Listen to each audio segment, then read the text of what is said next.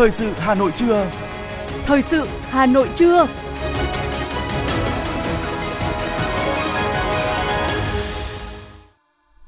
Võ Nam Thu Thảo xin kính chào quý vị và các bạn. Bây giờ là chương trình thời sự của Đài Phát thanh Truyền hình Hà Nội. Chương trình trưa nay, thứ tư ngày 15 tháng 2 có những nội dung chính sau đây.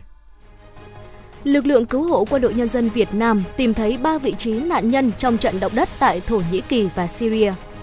Hà Nội sẽ có các trung tâm thiết kế sáng tạo quảng bá sản phẩm ô cốp. Bó hoa từ tiền thật có thể vi phạm pháp luật. Cứu hộ người đàn ông nước ngoài từ tầng 8 chung cư. Phần tin thế giới có những sự kiện nổi bật. Philippines triệu tập đại sứ Trung Quốc do sự cố ở Biển Đông. Tổ chức Y tế Thế giới họp khẩn vì ổ dịch sốt xuất huyết do virus Marburg. Sau đây là nội dung chi tiết.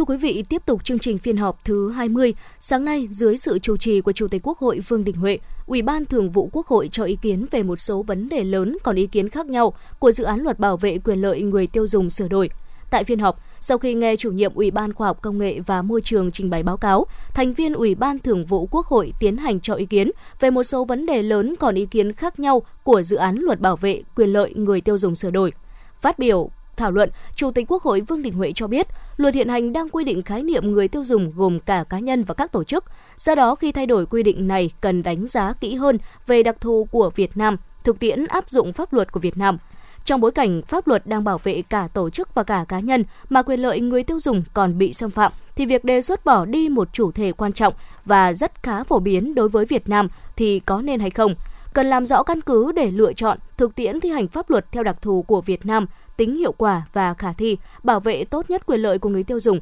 và thúc đẩy phát triển một cách lành mạnh kinh tế xã hội của đất nước. Kết luận nội dung phiên thảo luận,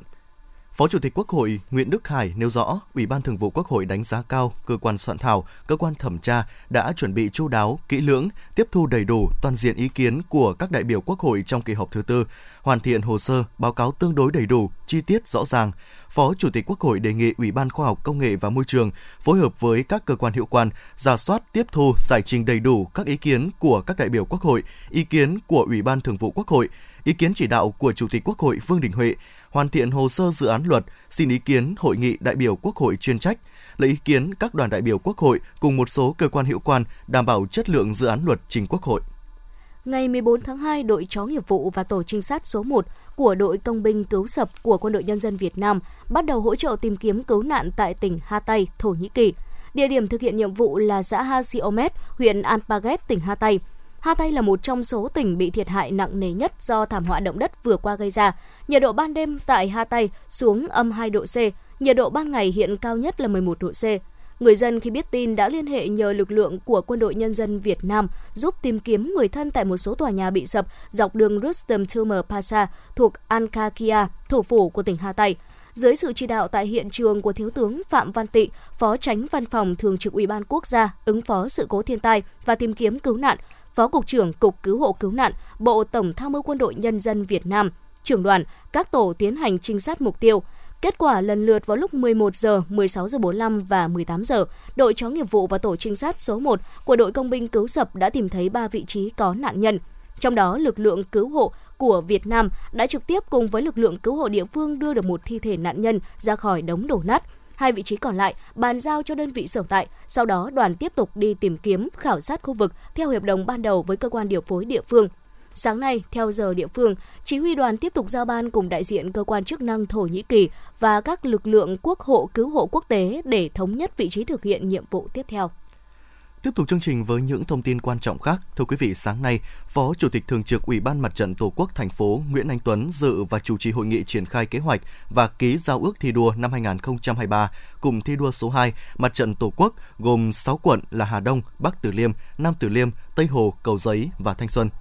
ký giao ước thi đua hoàn thành xuất sắc nhiệm vụ năm 2023, Mặt trận Tổ quốc 6 quận cùng thi đua số 2 thống nhất mục tiêu đảm bảo thiết thực hiệu quả các phong trào thi đua, cuộc vận động, đóng góp tích cực thực hiện nhiệm vụ chính trị của thành phố, địa phương nhấn mạnh yêu cầu nâng cao hơn nữa sự chủ động, đổi mới cách nghĩ, cách làm các công việc mặt trận. Phó Chủ tịch Thường trực Mặt trận thành phố Nguyễn Anh Tuấn đề nghị các cơ quan cụm thi đua số 2 cụ thể hóa các tiêu chí thi đua, làm cơ sở đánh giá thực chất hiệu quả các mô hình, phong trào thi đua, trong đó, cần thể hiện rõ nét hơn vai trò mặt trận, kết nối sự chung tay của các tổ chức thành viên tham gia xây dựng, duy trì văn minh đô thị, nâng cao hiệu quả vai trò giám sát, phản biện của mặt trận trong mô hình chính quyền đô thị, đáp ứng tốt hơn mong muốn của nhân dân. Riêng với mặt trận Tổ quốc quận Hà Đông, Phó Chủ tịch Thường trực Mặt trận thành phố đề nghị đẩy mạnh tuyên truyền vận động, giám sát, tạo đồng thuận của nhân dân, hoàn thành bàn giao 70% mặt bằng để dự án trọng điểm đường vành đai 4 khởi công vào tháng 6 năm nay.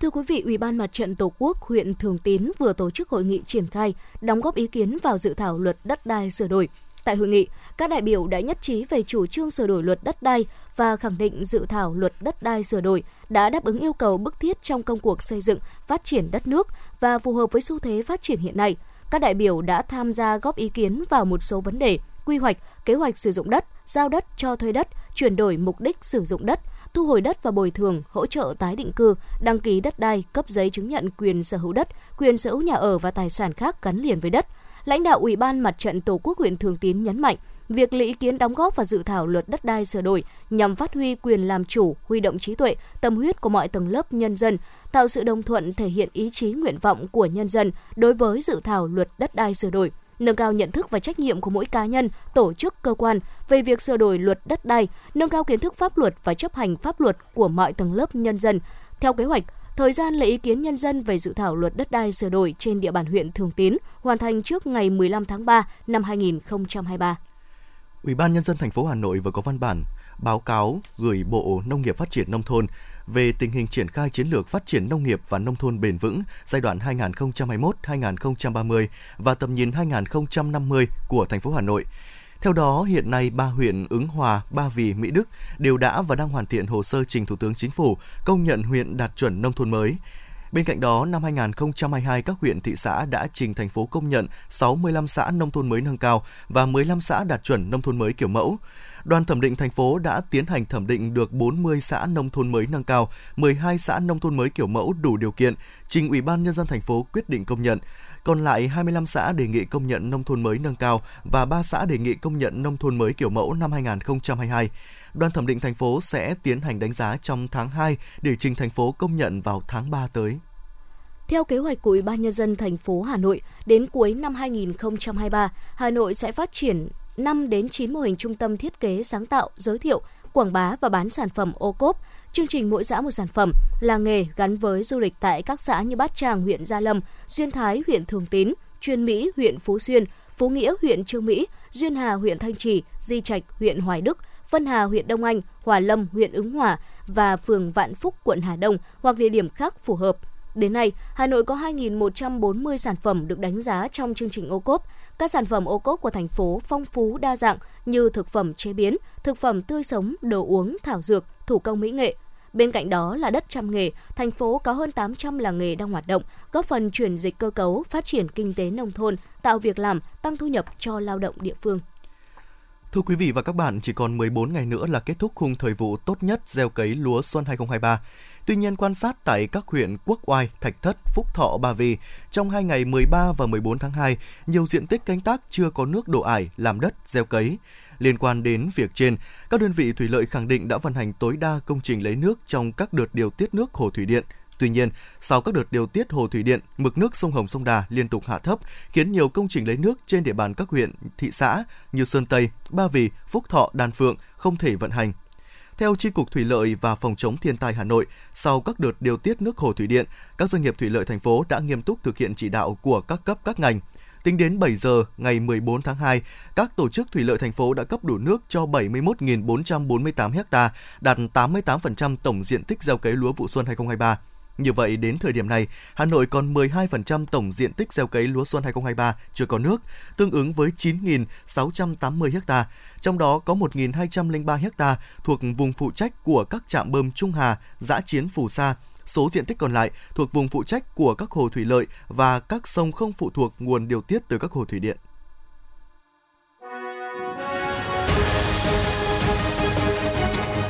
Thời sự Hà Nội, nhanh, chính xác, tương tác cao. Thời sự Hà Nội, nhanh, chính xác, tương tác cao.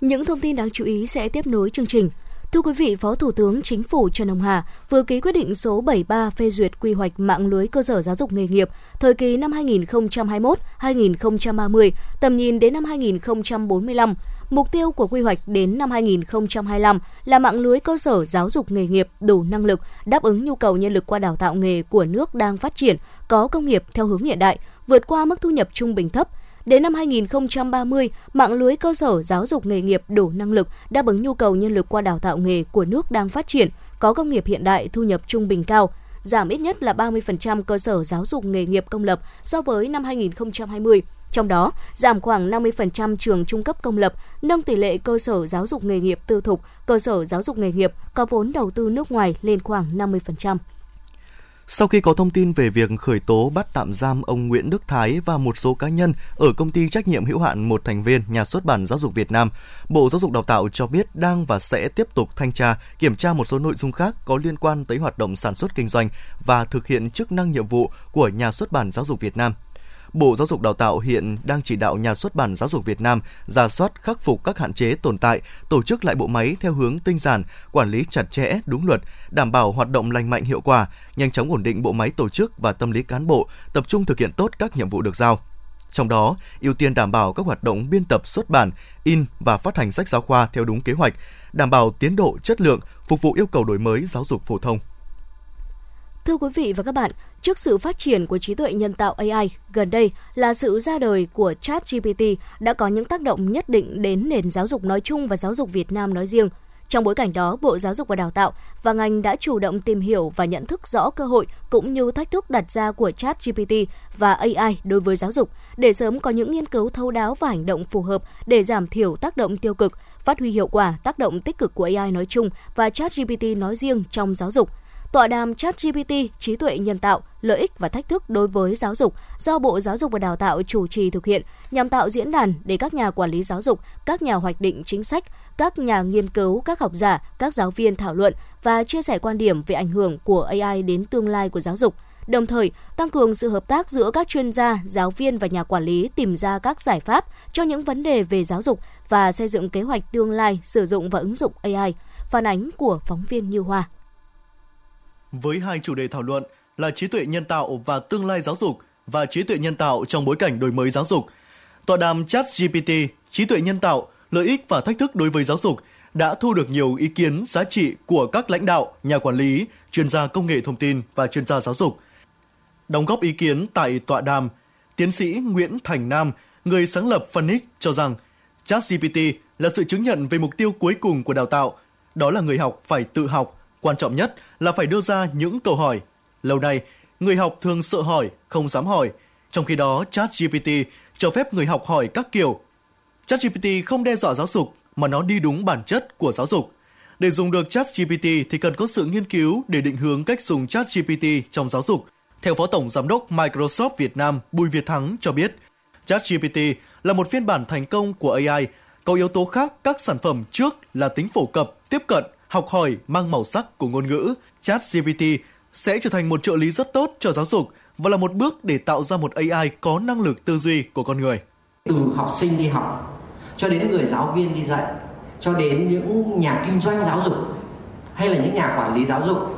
à, ở đây thì tất cả các cái người mà được hưởng lợi từ cái trợ lý của mình phụ thuộc vào cái năng lực tận dụng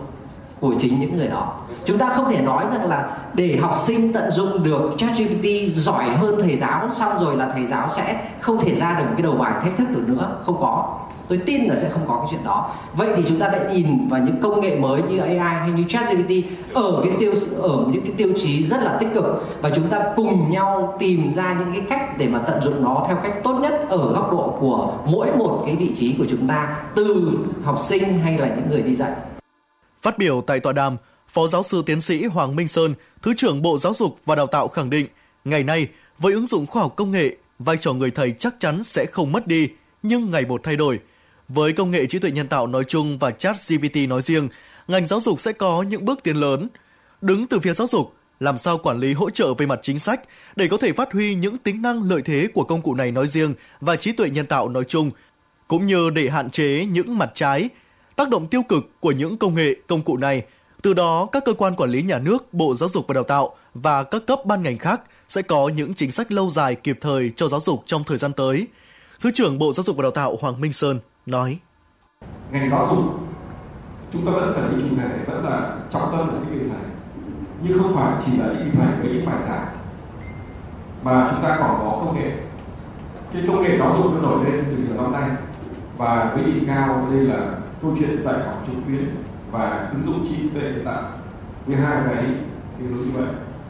Đây là một cơ hội rất lớn mà chúng ta cần phải có những chính sách kịp thời. Tất nhiên, tất cả những cái mới thì nó sẽ còn nhiều sự thay đổi và còn nhiều tiến bộ. Không chính sách nào phải nói được ngay nhìn cái tương lai lâu dài. Nhưng mà trước hết, như anh Vinh nói, chúng ta phải bắt đầu thay đổi nhận thức. Cái cách nhìn nhận những cái công nghệ này, cách đón nhận nó chúng ta không quá hào hứng nhưng chúng ta không quá lo ngại hay là hoảng sợ. Và cách tốt nhất để hiểu nó chính là dùng nó. Cái công nghệ công cụ này có sẵn và toàn thể 20 hơn 20 triệu học sinh, một triệu rưỡi nhà giáo, rồi các nhà quản lý giáo dục hãy, chúng ta hãy dùng đi. Hãy cảm nhận nó, hãy trải nghiệm nó để hiểu hơn nó. Và khi hiểu nó, chúng ta cùng thảo luận. Chúng ta nói là cách học tốt nhất là dùng nó và thảo luận cách học hỏi cũng như là chất GPT làm. Và chúng tôi mong rằng là ở các nhà trường rồi các tổ chức nên có những cái khi nó dùng được trải nghiệm rồi có những kinh nghiệm rồi thì chúng ta sẽ thảo luận tiếp. Chúng ta sẽ thảo luận tiếp làm rõ hơn những cái lợi ích mà cho chuyên viên lại và những tương lai phát triển GPT và những công nghệ khác. Thứ trưởng Hoàng Minh Sơn cũng nhấn mạnh, ứng dụng công nghệ làm sao để chúng ta hạn chế những mặt trái, sự lệ thuộc vào những công nghệ công cụ và để làm sao cuối cùng chúng ta mở rộng cơ hội tiếp cận giáo dục chất lượng cao của người học, giảm chi phí trong giáo dục để mọi người dân có thể tiếp cận giáo dục chất lượng tốt, giữ cho nền giáo dục trong sạch ở mọi nơi với đạo đức trong nhà trường. Đó là những chính sách mà Bộ Giáo dục Đào tạo sẽ nghiên cứu để điều chỉnh kịp thời.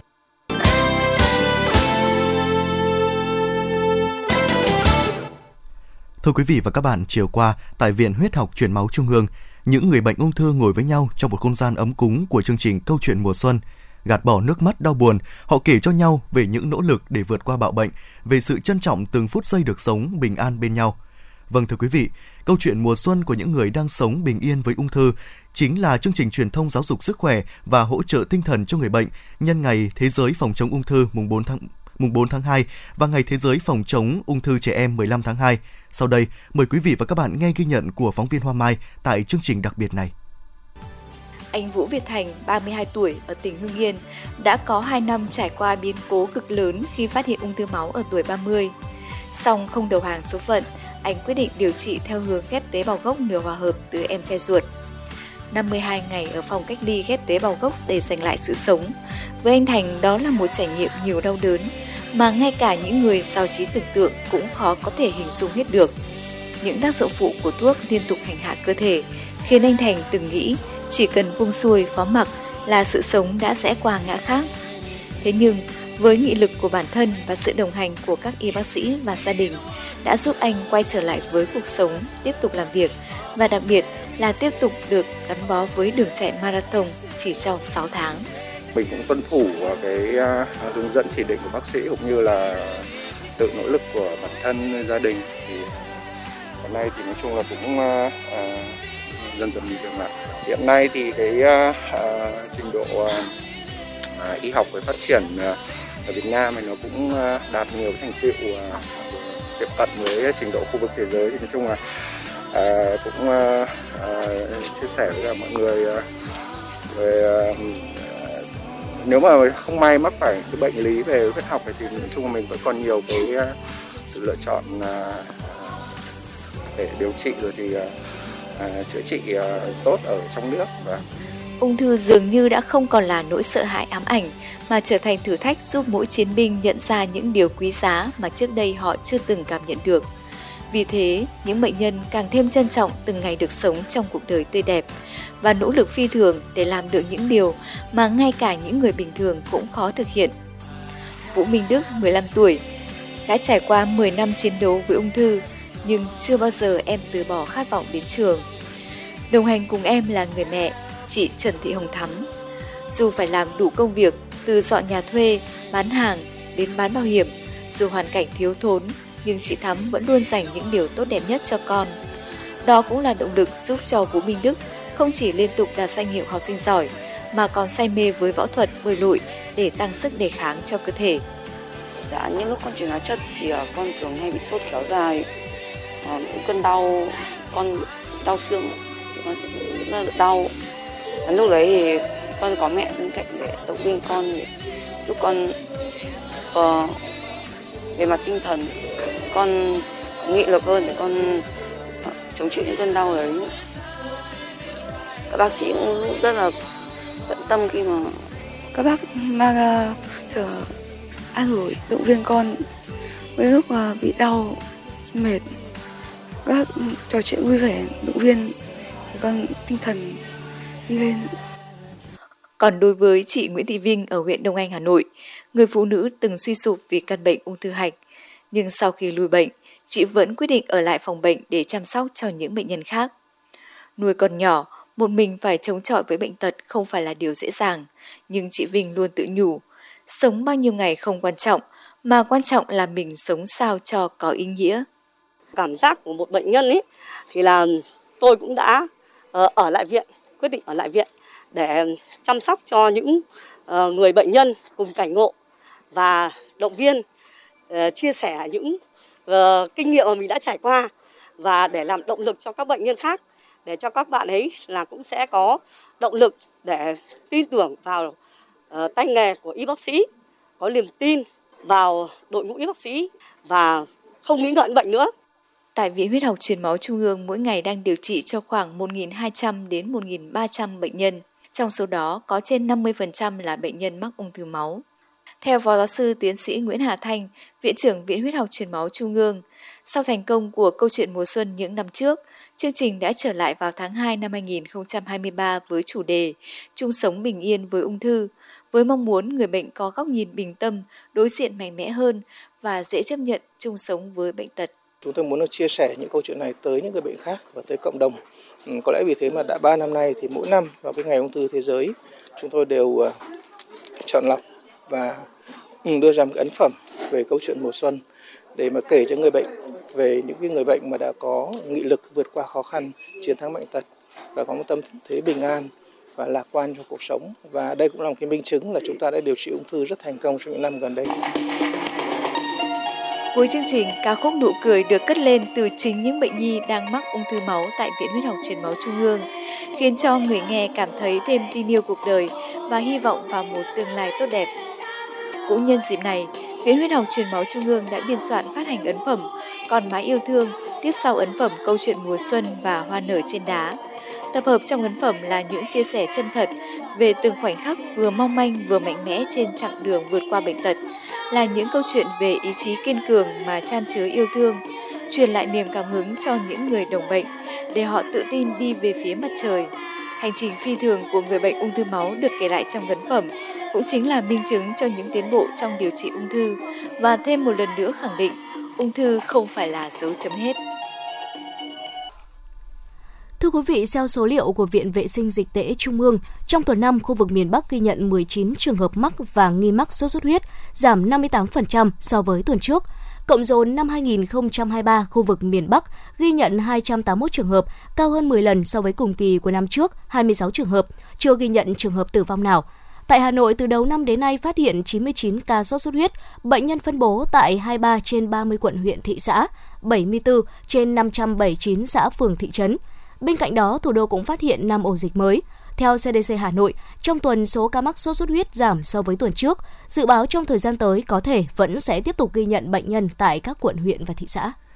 Dịp lễ tình nhân 14 tháng 2 năm nay, bó hoa làm từ tiền thật khá phổ biến. Thế nhưng ít người biết rằng việc sử dụng tiền để làm hoa tiềm ẩn nhiều nguy cơ dẫn đến các hành vi vi phạm pháp luật. Thượng tá Huỳnh Sĩ Hiền, Phó trưởng Phòng An ninh Kinh tế, Công an tỉnh Đồng Tháp cho biết, trong quá trình kết hoa, nếu sử dụng vật nhọn và những chất bám dính cao như keo dán sắt sẽ dẫn đến rách, biến dạng và ảnh hưởng đến việc lưu thông tiền tệ. Theo quyết định số 130 năm 2003 của Thủ tướng Chính phủ về việc bảo vệ tiền Việt Nam, có 4 hành vi bị nghiêm cấm, trong đó có hành vi hủy hoại tiền Việt Nam bằng bất kỳ hình thức nào. Thời gian qua, lực lượng công an đã phối hợp tuyên truyền nhắc nhở một số hộ kinh doanh thực hiện đúng theo quy định của pháp luật về việc bảo vệ tiền Việt Nam. Trong đó đặc biệt lưu ý đối với hành vi gây hư hỏng, làm rách khiến cho tiền không có giá trị lưu thông hay khó khăn trong việc kiểm đếm.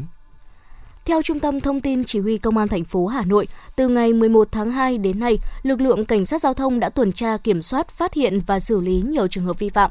với mục tiêu tạo sự chuyển biến mạnh mẽ trong công tác đấu tranh, phòng chống tội phạm, chặn đứng các hoạt động phạm tội, không để xảy ra các vụ việc rất nghiêm trọng và đặc biệt nghiêm trọng, không để xảy ra bị động bất ngờ, bảo vệ tuyệt đối an toàn các mục tiêu, công trình trọng điểm, các sự kiện chính trị, kinh tế, văn hóa xã hội của đất nước và thành phố. Phòng Cảnh sát Giao thông Công an thành phố Hà Nội yêu cầu lãnh đạo các đơn vị trực thuộc tiếp tục triển khai thực hiện nghiêm túc, có hiệu quả theo chỉ đạo của Thủ tướng Chính phủ, Bộ Công an, Ủy ban nhân dân thành phố Hà Nội, Công an thành phố trong công tác đảm bảo trật tự an toàn giao thông trên đường bộ, đường sắt và đường thủy, kịp thời phòng ngừa, phát hiện, ngăn chặn và tập trung xử lý từ gốc các hành vi vi phạm là nguyên nhân trực tiếp dẫn đến tai nạn giao thông, phòng ngừa giảm ùn tắc giao thông, đấu tranh có hiệu quả với các loại tội phạm hoạt động trên các tuyến giao thông, ngăn chặn và xử lý nghiêm các vụ tụ tập gây dối trật tự công cộng, đua xe trái phép, phục vụ nhu cầu đi lại, vui chơi lễ hội, vận tải hành khách và hàng hóa của nhân dân.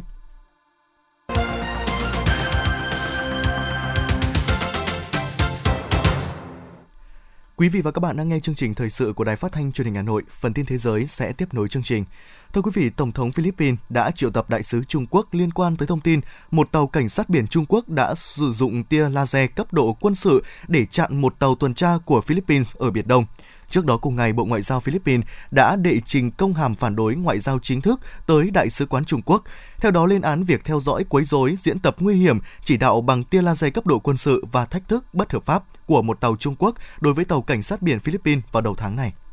Cảnh sát Thụy Sĩ đã phong tỏa khu vực quanh tòa nhà Quốc hội ở thủ đô Bern, đồng thời khuyến cáo người dân không đến khu vực này sau khi phát hiện một đối tượng khả nghi. Cảnh sát cho biết đã tiến hành sơ tán người trong một vài tòa nhà, đồng thời yêu cầu người dân tránh xa khu vực này. 9 người sống sót đã được giải cứu khỏi đống đổ nát ở Thổ Nhĩ Kỳ hôm 14 tháng 2, hơn một tuần sau khi thảm họa động đất xảy ra tại nước này và Syria. Hiện trọng tâm của nỗ lực viện trợ chuyển sang giúp đỡ những người hiện đang phải hứng chịu hậu quả của trận động đất kinh hoàng, không có nơi ở hoặc không đủ thức ăn trong cái lạnh bút giá. Thảm họa động đất với tổng số người tử vong ở Thổ Nhĩ Kỳ và Syria vượt quá 41.000 người đã tàn phá các thành phố ở cả hai quốc gia, khiến nhiều người sống sót trở thành vô gia cư trong nhiệt độ mùa đông gần như đóng băng. Hãng ô tô Ford của Mỹ đã thông báo kế hoạch cắt giảm 3.800 việc làm hành chính và kỹ sư tại châu Âu trong 3 năm tới. Theo hãng xe này, quyết định trên nằm tái cơ cấu hoạt động kinh doanh tại châu Âu với bộ máy tinh gọn hơn và chi phí cạnh tranh hơn khi công ty chuyển sang sản xuất xe điện.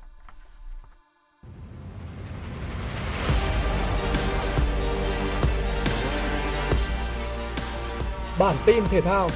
Bản tin thể thao.